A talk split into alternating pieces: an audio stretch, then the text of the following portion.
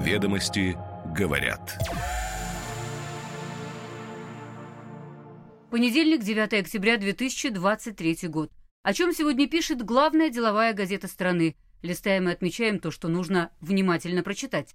Доброе утро, ведомости говорят. Израиль официально объявил о переходе в состояние войны и призыве резервистов. После беспрецедентной атаки группировки «Хамас» борьба с боевиками будет решительной. Российское правительство поручило проработать механизм минимизации штрафов для бюджетных учреждений.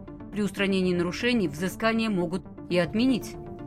Объем наличной валюты на руках граждан снижается уже 6 месяцев подряд, однако часть средств уходит на зарубежные депозиты – Единое доверенное хранилище данных предлагают создать к 2030 году. Это потребует мощных вычислительных ресурсов, но решит многие задачи госуправления. Американская Хайнс продолжает избавляться от активов в России. На продажу выставлены аутлеты в Подмосковье и Санкт-Петербурге. С покупателями, полагают эксперты, проблем не будет. Ведомости говорят. И сначала о главной новости прошедших выходных. Военно-политический кабинет Израиля одобрил начало крупной военной операции «Железные мечи» в соответствии с 40 статьей основного закона страны. В последний раз она применялась 50 лет назад, в 1973 году, во время войны Судного дня с Объединенной армией Египта и Сирии. Теперь израильские военные проводят зачистку южных городов страны вдоль границы с сектором Газа от боевиков движения «Хамас» и готовятся к наземной операции в палестинском анклаве. Ведомости говорят о драматическом развитии событий с раннего утра субботы и о жертвах боевиков. По состоянию на 15.00 воскресенья Израиль потерял 600 человек, как гражданских, так и военных, свыше 2000 получили ранения разной степени тяжести и еще 750 человек пропали без вести. Среди угнанных в газу заложников, судя по видеоматериалам Хамас, десятки женщин и детей. Авторы газеты цитируют также официальные заявления, звучащие по обе стороны конфликта. Поводом для нападения, по словам представителей Хамас, стало нарушение Тель-Авивом красных линий в мечети Алякса на Храмовой горе в Иерусалиме. Боевики заявляют, что будут воевать, пока не добьются своих целей. Министерство обороны Израиля начало призыв резервистов, а премьер-министр страны Бенjamin Натаньяху пообещал отомстить за черный день для государства Израиль и призвал жителей Газы незамедлительно покинуть места, где обосновались боевики – обещая превратить город зла в руины. Политологи, в свою очередь, анализируя выбор Хамас момента для атаки, отмечают, что она стала возможной из-за внутриполитического кризиса в Израиле. Общественность, спецслужбы и армия слишком увлеклись реформами правительства в судебной сфере. Кроме того, и Соединенные Штаты, и Запад, активно занимаясь Украиной, проигнорировали большое число других проблем, которые следовало решать.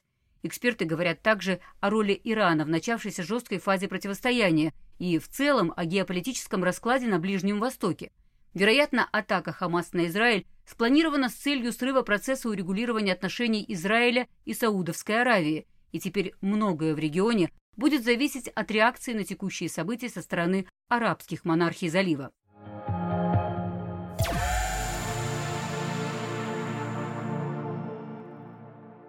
Правительство России поручило Минюсту и заинтересованным органам исполнительной власти проработать механизм, который бы позволил не штрафовать бюджетные учреждения в случае устранения выявленных нарушений. Ведомости говорят об этом со ссылкой на представителя пресс-службы Белого дома. В Минэкономразвитии уже подготовили ряд предложений и, в частности, о распространении на организации здравоохранения и социального обслуживания детей уже действующие практики для государственных школ и детских садов. Там контрольно-надзорные мероприятия заменили на профилактические визиты. Также Минэк предлагает внедрить механизм соглашения между учреждением и контролерами по устранению нарушений с учетом имеющихся у учредителя средств.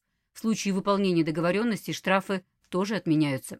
Председатель Комитета Совета Федерации по регламенту и организации парламентской деятельности Вячеслав Тимченко сообщил ведомостям, что вопрос будет рассмотрен на одном из ближайших заседаний комиссии по мониторингу законодательства в сфере госконтроля.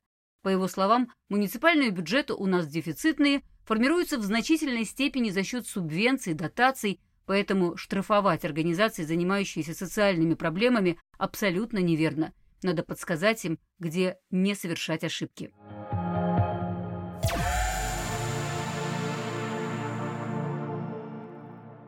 Последние полгода россияне стабильно продают наличной валюты больше, чем покупают, следует из статистики ЦБ по операциям домохозяйств. С марта по июнь чистые ежемесячные продажи колеблются от 22,5 до 32 миллиардов рублей. Максимум был в июле – 74 миллиарда. В номинальном выражении валютная наличность у граждан растет, но это потому, что Центробанк пересчитывает ее в рублях по, разумеется, актуальному курсу, который с начала года потерял к доллару и евро 42%. И если в феврале наличной валюты у граждан было на 7,4 триллиона рублей, то в сентябре 9,2 триллиона. На основе собственных расчетов ведомости говорят, что совокупные валютные активы российских домохозяйств на 1 сентября достигли 22 триллионов 200 миллиардов рублей или 230 миллиардов долларов. Это не только наличные, но и депозиты в российских и зарубежных банках, остатки на брокерских счетах, а также вложения в акции и облигации, номинированные в валюте. Валютизация всех финансов домохозяйств вернулась к докризисному уровню, около 25%, то есть четверть своих активов россияне склонны устойчиво хранить в иностранных деньгах, хотя формы могут меняться, поясняют эксперты. В российских банках по итогам августа граждане держали валюты на 4 триллиона 100 миллиардов рублей, но часть денег продолжает перетекать в депозиты зарубежных банков. Там на 1 сентября было чуть больше 7 триллионов в рублевом эквиваленте. Долгосрочные долговые ценные бумаги россиян в иностранной валюте также растут в объемах, что участники рынка объясняют актуальными проблемами российских банков, пока все еще нельзя получить наличную валюту со вкладов в долларах и евро, а также есть угроза их принудительной конвертации в рубли.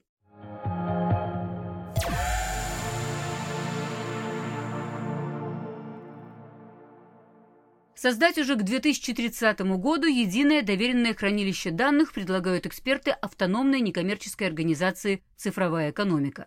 Это следует из презентации, подготовленной в рамках консультаций по национальному проекту «Экономика данных». Ожидается, что к 30 году 90% обработанных данных в обезличенном или персонифицированном виде будут доступны государству, бизнесу и гражданам в едином источнике для развития дата-драйвен госуправления и бизнеса в стране.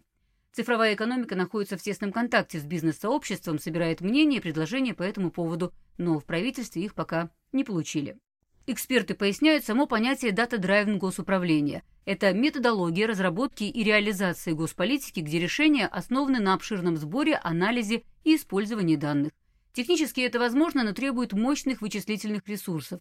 Кроме того, для создания единого хранилища необходимо строгое законодательство, которое гарантировало бы конфиденциальность и безопасность информации.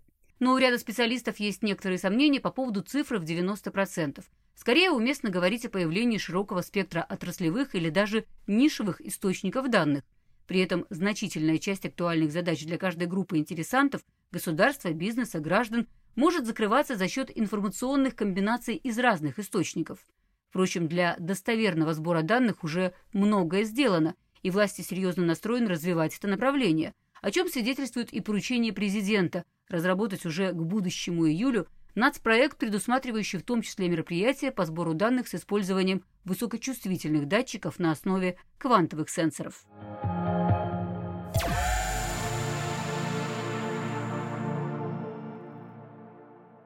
Американская инвестиционная компания Хайнс продает доли в Outlet Village «Белая дача» в подмосковных котельниках и Outlet Village Пулково в Санкт-Петербурге. Ведомости говорят об этом со ссылкой на консультантов, работающих с объектами. Конкретных покупателей они не назвали, но уточнили, что компания рассматривает различные предложения от инвесторов. Представитель самой Хайнс лишь заметил, что процесс выхода из активов сложный и требует полного соблюдения государственных условий, а также получения необходимых разрешений регулирующих органов. Хайнс – один из старейших зарубежных инвесторов в российскую недвижимость. Компания начала работать в нашей стране еще в 1990-х, а несколько лет назад начала избавляться от российских активов. Стоимость аутлетов, доли в которых продает Хайнс, эксперты оценивают суммарно от 17 до 20 миллиардов рублей. И если покупатели найдутся, а в этом участники рынка не сомневаются, то это будет одна из крупнейших сделок на рынке торговой недвижимости за последнее время. Даже при том, что компания получит за эти проекты не все деньги, потому что в каждом есть партнеры, доли которых, впрочем, не раскрываются.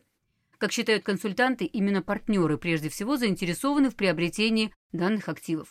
Решение Хайнс участники рынка объясняют возможными рисками работы в России, не исключая при этом, что американская компания даже после закрытия сделок останется управлять аутлетами.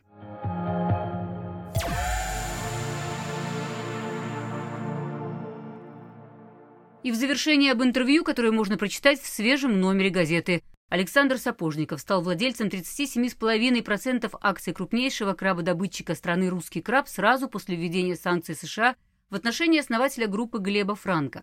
В середине октября предприятия группы планируют вновь участвовать в распределении прав на добычу краба, хотя и на первом этапе получили квоты в 10,5 тонн в год на 15 лет, заплатив более 38 миллиардов рублей.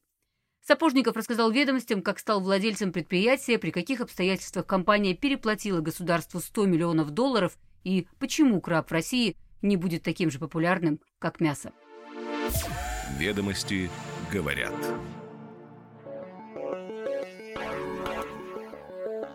Каждое утро по будням ведомости говорят. Краткий обзор основных публикаций главной деловой газеты страны. Следим за развитием событий и новыми трендами. До встречи завтра.